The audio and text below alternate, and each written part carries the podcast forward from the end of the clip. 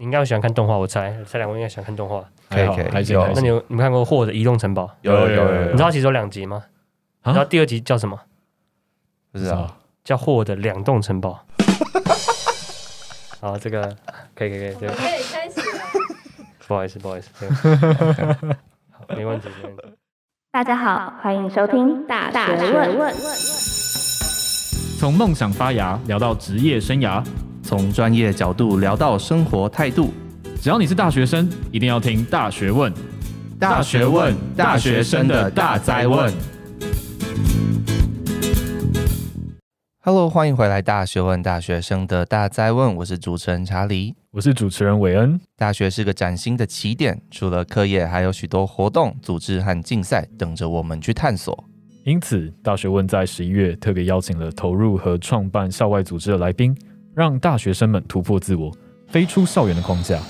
那今天我们就来欢迎 Lead for Taiwan 的创办人陈孝燕 Alan 来为我们介绍吧。耶！Hello Hello，我是陈孝燕，可以叫我 Alan。那我现在是 Lead for Taiwan 的共同执行长，之前是在 NYU 读历史跟经济，但是没有毕业，现在休学，然后也在波士尼亚的世界联合学院读书。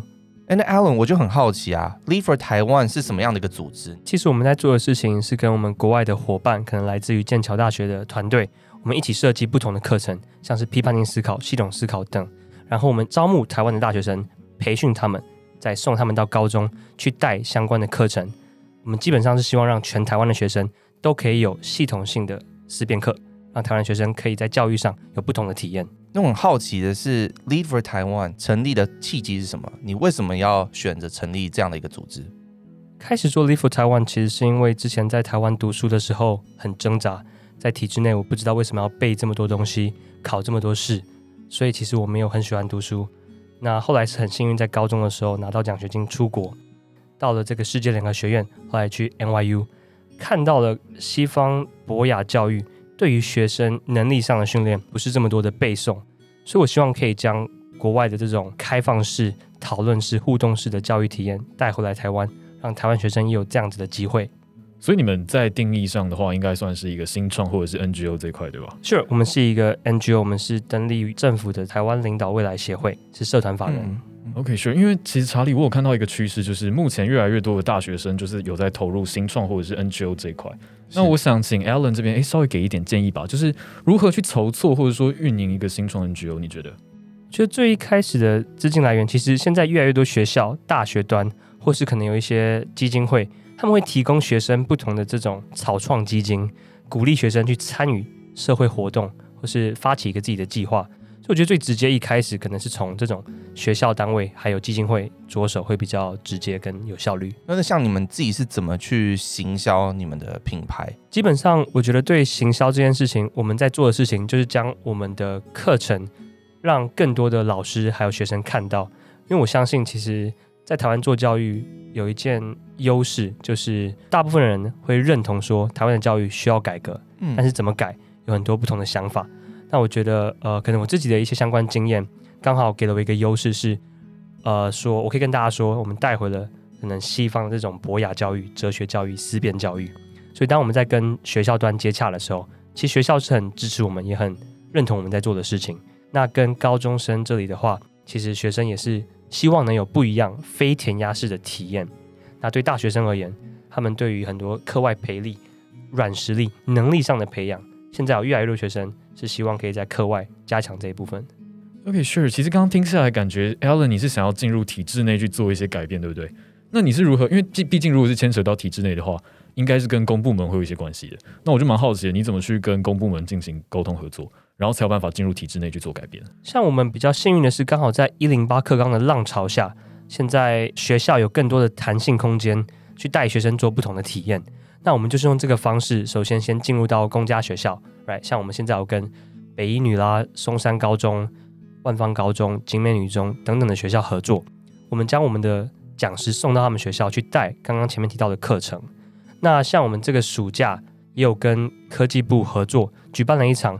未来社会与领导力培训营，也是希望说，让学生在学校以外，可能在寒暑假的时间，也有机会接受这种比较密集的培训跟不同的体验式、互动式的课程。对，我觉得 Alan 刚刚提到很重要的点，就是说很多人会觉得台湾的教育要被改变，而且其实，在体制内，我们的政府也是很有诚意的，就是要透过课纲等等的改变，去改变我们教育的体制。那刚好 Lever 台湾就搭上这个浪潮，我们可以进入体制内去做改变。那其实我很好奇的是，你们的团队成员到底是长什么样？他们来自何方？对，为什么这些人可以有办法去教这些所谓的西方的思辨课程？Right，所以这个其实很有趣，是我们的团队可以分成行政团队、顾问跟讲师。那我们的行政团队基本上现在除了我跟我的主要的共同创办人佑良以外，我们所有人其实都是我们以前的学生，就是上过我们的课程、受过我们训练的学生。那我觉得刚刚这个问题最主要的可能是在说，我们有什么能力可以做到这件事情。我觉得蛮幸运的是，呃，我们在顾问这个部分有蛮多前辈，无论是来自国外或是国内，愿意支持我们、support 我们在做的事情。所以像是我们的讲师培训计划，除了有一部分的思辨课是我们自己带以外，很多是从外面请业师，然后一起规划课程。然后也刚刚有前面提到说，我们在国外有跟剑桥大学的团队，有跟哈佛大学的团队合作，设计不同的课程。所以我觉得这个是呃，刚刚说到，我们先将国外的东西带回台湾，然后培训学生做这件事情，学这些事情，然后他们有兴趣，受到启发以后，愿意回来继续参与。像现在我们的 part time 伙伴，蛮多人希望可以做正职，所以这个循环，我觉得是让我们可以走到现在做在做的事情的一个核心。其实我觉得，就是 LFT 它其实实际上就是带回了一个批判性思考的学习方式，嗯、或者说学习生态系回来。如果再扩大一点定义的话，那其实就是像我们前面已经对于就是 LFT 的一些建立的背景跟新创 NGO 有一些大概的认识。那想问 Alan 一下，就是广泛而言呢，你会鼓励大学生参与校外组织吗？我认为，其实现在这个时候比起以往，更需要去参与课外活动，参与课外组织。因为在呃单就学业上的钻研而言，当然学校是很够的。但是如果你希望做的事情跟社会有连接，你希望可能从商也好，从政也好，参与社会改变也好，这些事情很多第一手的经验，并不是在学校可以感受到的嘛，right？那其实现在台湾这几年也有很多很棒的 NGO 也好，或是不同的社会企业新创也好，是可以参考的。像举个例，呃，One Forty 好了，这个倡议。移工权益的非营利组织，嗯、或者像台湾数会外交协会，right？哦，对对对，帮台湾在世界上崭露头角的一个 NGO，或者像图灵链，好的，是一个新创，用区块链的方式来将证书上链做认证。嗯，有很多这种不同很酷的新创 NGO 也好，公司也好，他们可以带给学生在软实力，可能像你的实际系统思考能力、沟通能力、论述能力、做事情的能力，还有组织架构。整体这些营运能力是在学校可能很大的程度不一定可以直接学习到的，所以参加课外活动、参加课外组织，很大的程度可以带给你的是学校给不了的，但同时又是现在在社会上工作或是找资源、找机会最需要的。嗯，对，我非常同意 Alan 的说法。不过我倒是想问你一个问题：你觉得每一个人都适合这样吗？还是说你只是给一个可能 general idea，然后可能是可能八成的人适合，或者说你有觉得说？有哪些人可能比较不需要用到这样的经历？其实整体来说，会觉得当然有越多 exposure，越多这种视野、经验、机会会越好。但假设如果你是一个很笃定，你想要做学术研究好了，你希望可以在学术发展上进行很呃深刻的钻研，那我觉得你不一定需要参加课外活动这种课外组织、校外组织，因为你在学校可能在一个 lab，在研究所专心的跟一个教授，或是参与不同的研究计划，嗯嗯、可能可以带给你更多的。枝桠上的帮助，对。OK，是查理。其实我想问问看，因为刚刚 Alan 讲那么多嘛，我想问问看你自己，你自己在参与学校的组织跟参与校外组织，你自己觉得差别在哪？而且你分别的收获是什么？嗯，对，就像大家应该知道，我自己是医学系出身的，所以医学的教育其实有点像 Alan 刚刚讲的，很非常的学术。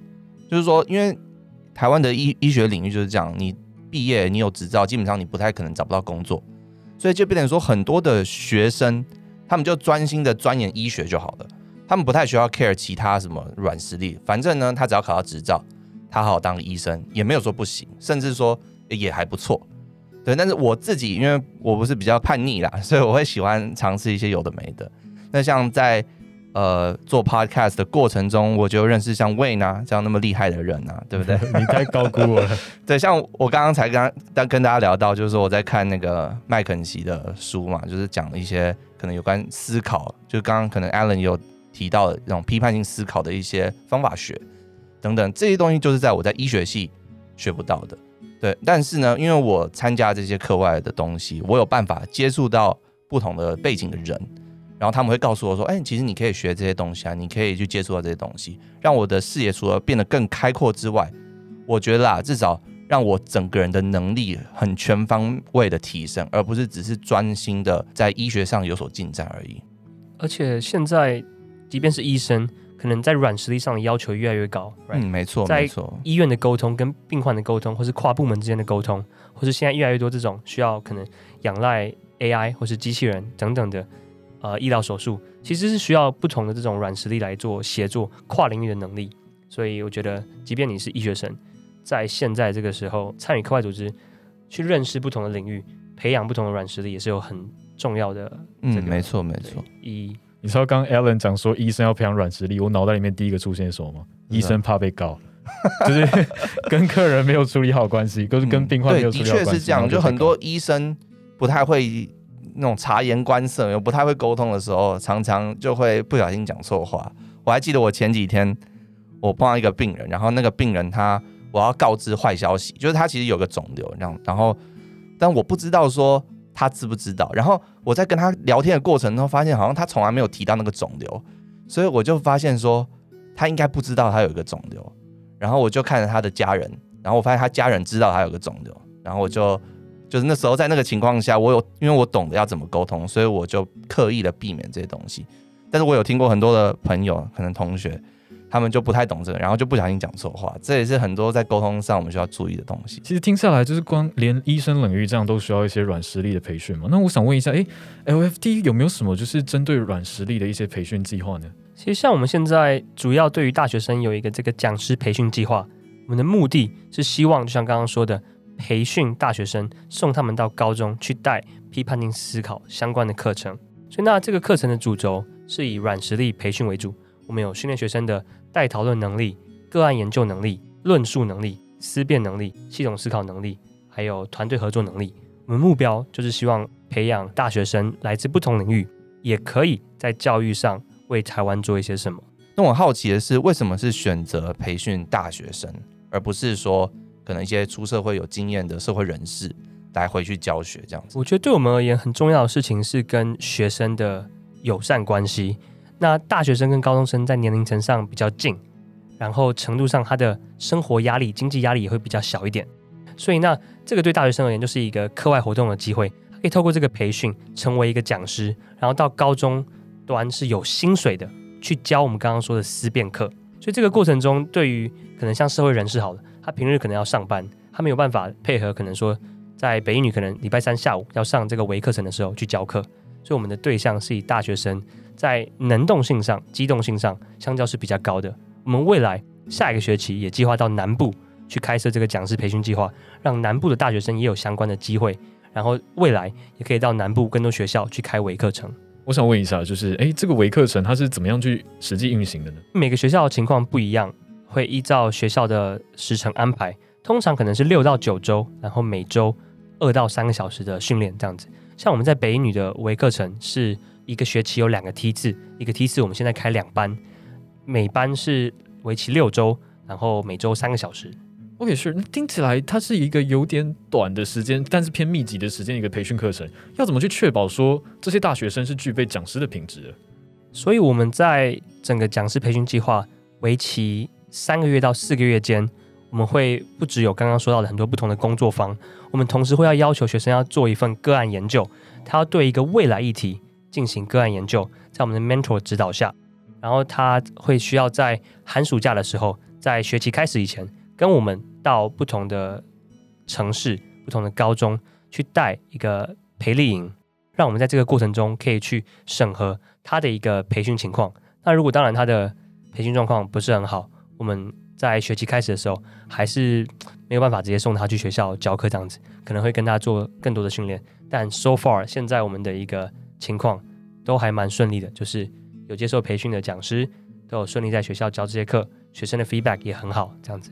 我有个疑问，我有一个小小疑问，如果真的培训不起来，你们会 fire 掉他吗？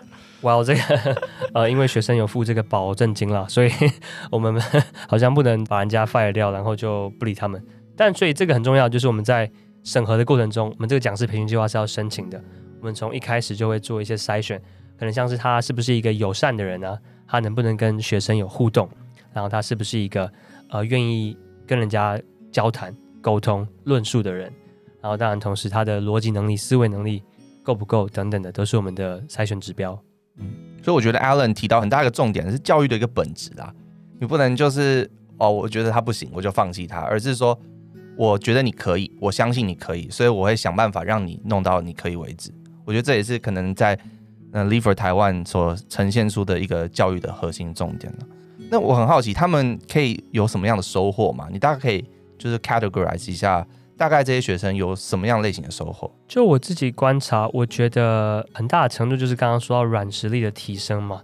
就是即便台湾学生可能到了大学，不论读理科、文科也好，很多时候他们的学习还是聚焦在专业知识上的掌握，而不一定是软实力。像刚刚可能说思维层级，可能像论述、分析等等的这些能力的训练。所以那。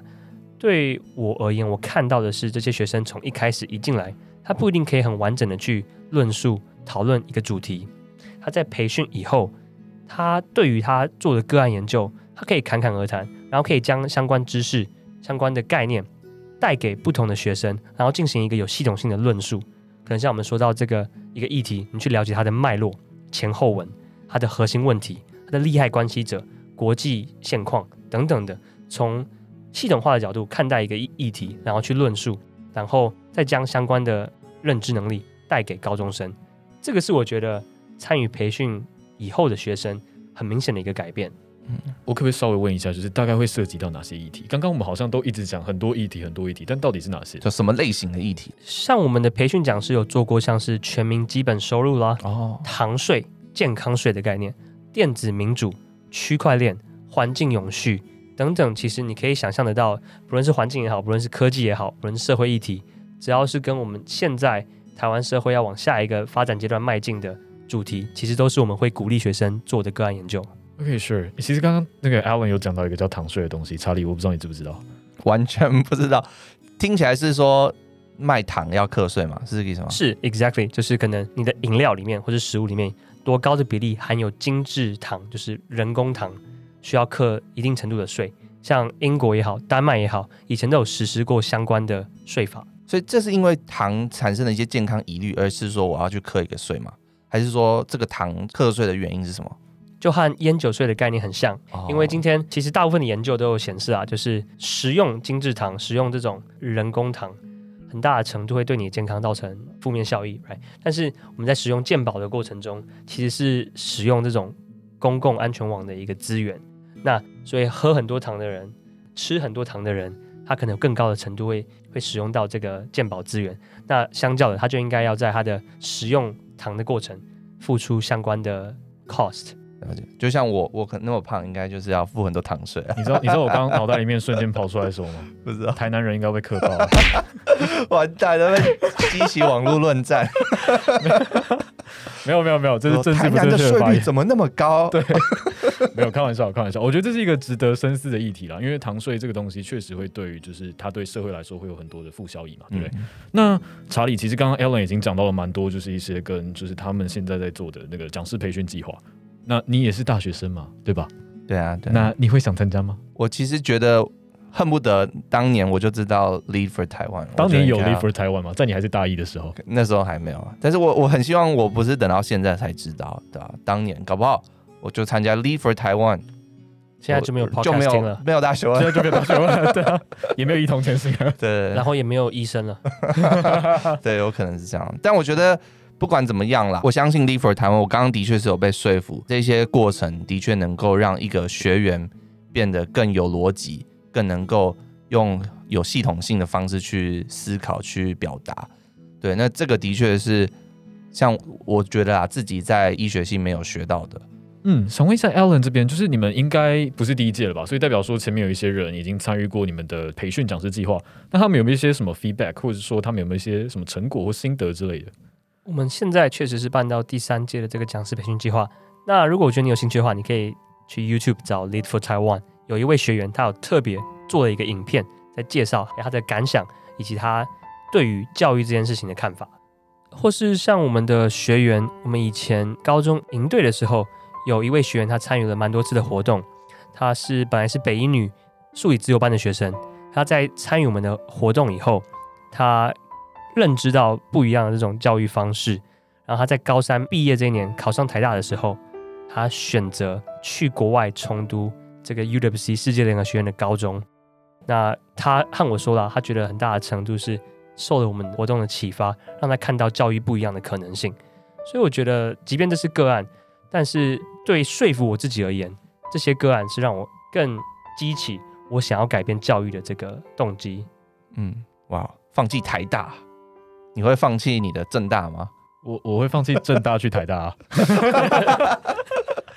对啊，那刚刚我们谈到的是培训讲师的计划嘛？那我蛮好奇，Lead for Taiwan 还有没有一些其他类型的计划？Sure，像我们每个月会有不同的这个公益讲座。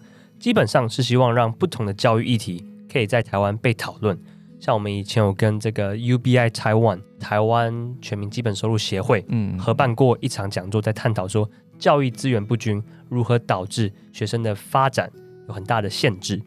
那像我们这个月也跟也邀请了我们的咨询顾问胡君元来跟大家探讨难民与人权的思辨课。他以前是在联合国教科文组织担任青年研究员，就是在做相关难民议题。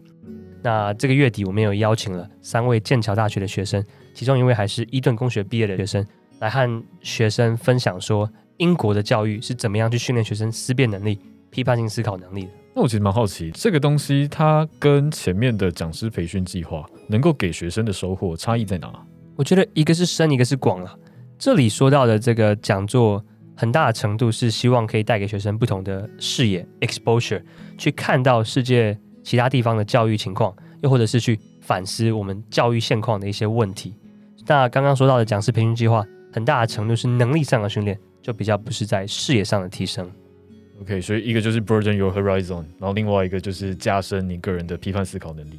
对，那刚提到说这都是公益的讲座，是不是？是对。那我想我蛮好奇啦，如果学生自己想要去举办这种类型的讲座，那我们在可能筹备啊，或邀请讲者。方面，哎，你有没有什么样的建议？我觉得现在有越来越多学生组织都会做相关的活动，很棒。那我觉得唯一一件事情可能要很确定的就是你的主旨是什么？你希望你的观众在听完你的讲座以后，带着什么具体的 A、B、C 点离开？嗯，我觉得如果你可以很具体的列出来这一些你希望观众带走的 take away，然后也跟讲者沟通好相关的事情，就会是一个程度上不会差的讲座。哎，查理，你之前不是有问我说“一同前行”想要办讲座吗？嗯，对啊，有帮助吗？有，我觉得很有帮助。但其实我也是，我也是跟我们的“一同前行”团队人讲类似的话，就是说他一定要列出很 specific，说我这个讲座要干嘛这样子，否则讲者根本也不知道他讲什么。对，因为其实讲者他们都很丰富吧，我觉得他们都有很多可以讲，所以有时候如果你只是随便一封信，他们有时候也不知道你要请他分享什么啦。我想这是很多学生都会遇到，因为。不管是各种社团或者是什么学生组织也好，他们都一天到晚都要邀请讲者，所以我觉得这个建议非常的重要。OK，那 Alan，我非常好奇哈，就因为刚刚听完你讲那么多活动，我很好奇，应该说我很期待，就 Lead for Taiwan 近期有没有什么其他的计划或者是活动？先跟大家公告，就是我们明年会举办一场创新教案竞赛，哦，目的是要让台湾的大学生或是对教育有兴趣的高中生能够提出。各个领域符合时代的教案，像是可能说，呃，媒体识读也好，或是绿能投资、环境永续等等的这些主题，让他们可以变成一个教案。那 LFT 这里会协助这些学生培训，然后把这些教案变成实际的课程。那我们会协助去到不同的高中推广这些微课程，所以就变成是跳出我们以往可能只有批判性思考相关的软实力训练，而是有这些。主题导向、符合时代的议题，也能够到高中变成课程。哇、wow，我现在也很难说很多。OK，没关系，先保密，这个东西要留给之后的参与人，他们自己去亲身体验。诶，那想问一下，就是大学生如果对 LFT 所推广的活动，或者说这些价值是具备兴趣的话，有没有什么其他的一些资源可以去进行参考啊？就像刚刚前面有提到的，现在台湾有很多新创单位或者是 NGO 在做很酷的事情，希望可以让整个社会变得更好。像刚刚有提到 One Forty，嗯，就是以关注以工议题的一个 NGO。像也有提到说，台湾青年民主协会，他们是以学生为主体，希望可以帮学生争取不同的权益也好，有很多这种 NGO 在不同领域是大家可以参考的。如果你对就是不论是外交也好，不论是民主政治也好，对环境、对移工、对人权有兴趣，你都可以找得到相对应的 NGO，不论是参与他们的活动或者实习，都会是一个很棒的经验。其实他刚推荐的清单里面，他好像漏掉了一个跟他名字非常相近的一个团体。对，大家应该都知道吧？就是刘安婷创的那个、啊嗯、TFT 啦、啊、，Teach for Taiwan 跟 Live for Taiwan。我想问一下，哎，这个名字有什么关系吗？我们其实 Live for Taiwan 这个名字也不是我们自己想的，蛮有趣的是，我们一开始本来叫这个台湾青年参政促进阵线。哦，什么东西没有听懂？东西？Right。但是后来在我们后来我们呃二零。一九年的时候办了一场活动，有找一些国外的朋友一起参与来台湾带，其中有一位是现在 Minerva 大学在台湾的负责人，叫 Nino，他帮我们取的名字，因为他认为我们在做的事情是在培养下一代台湾的 leaders，所以他觉得我们可以叫 Live for Taiwan，那我们听起来很好听。那那时候你知道 Teach for Taiwan 吗？那个时候其实好像知道，我现在回想我不确定，对，但好有有可能知道，有可能不知道。介于有跟没有中间，你们有因为就是名字很相近，然后被攻击过吗？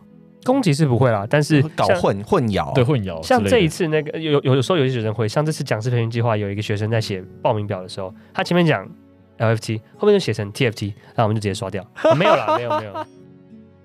因为时间已经差不多，我想问一下 Alan 这边有没有想针对我们的听众大学生们给出一些可以提升自己的建议？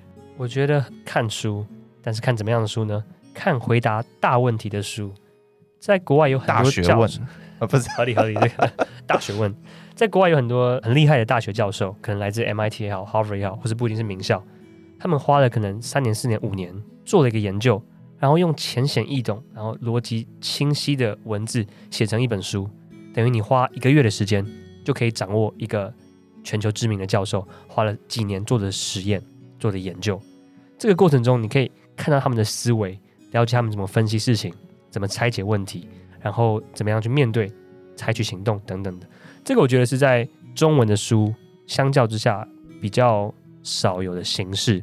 就你现在我问你，想一本台大教授写的书跟他的研究相关，好像想不到，right？对，但这个在英文相较之下是比较普遍的。那我自己觉得这个对学生而言是一个很好的方式，提升自己的思维能力，然后也更了解一些。你可能关心的议题，像如果你对国家发展政治有兴趣，你可以读 MIT 经济学教授写的这个 Why Nations Fail，国家为什么会失败？嗯，或是由英国剑桥大学经济学教授 Ha-Joon chong 写的这个 The Bad Samaritans，中文我不知道怎么讲，或是之前写这个二十一世纪资本论的教授 Thomas Piketty。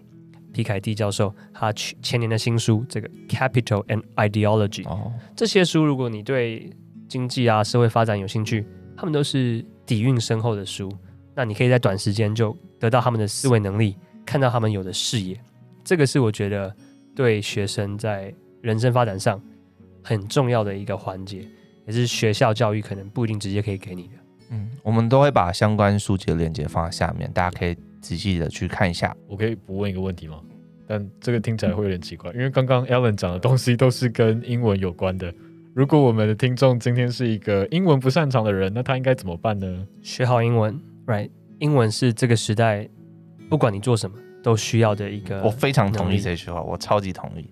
学好英文，对，我真的觉得，因为我自己英文算不错，然后我常常看的东西都会跟别人差很多，而不是像我 YouTube 全部都是英文的，我。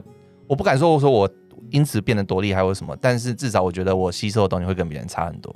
那最后我想再问 Alan，就是说如果大家想要去参加 Live for Taiwan 的活动或是课程，那他们该去哪里找到你们？可以从 Instagram、从 Facebook 都可以搜寻 Lead for Taiwan，我们的活动都会及时在这两个平台公布。那我送大家一个笑话：如果这个有一只青蛙它噎到了，猜一个蔬菜的名字。青蛙噎到了，答案是南瓜，因为很难呱呱。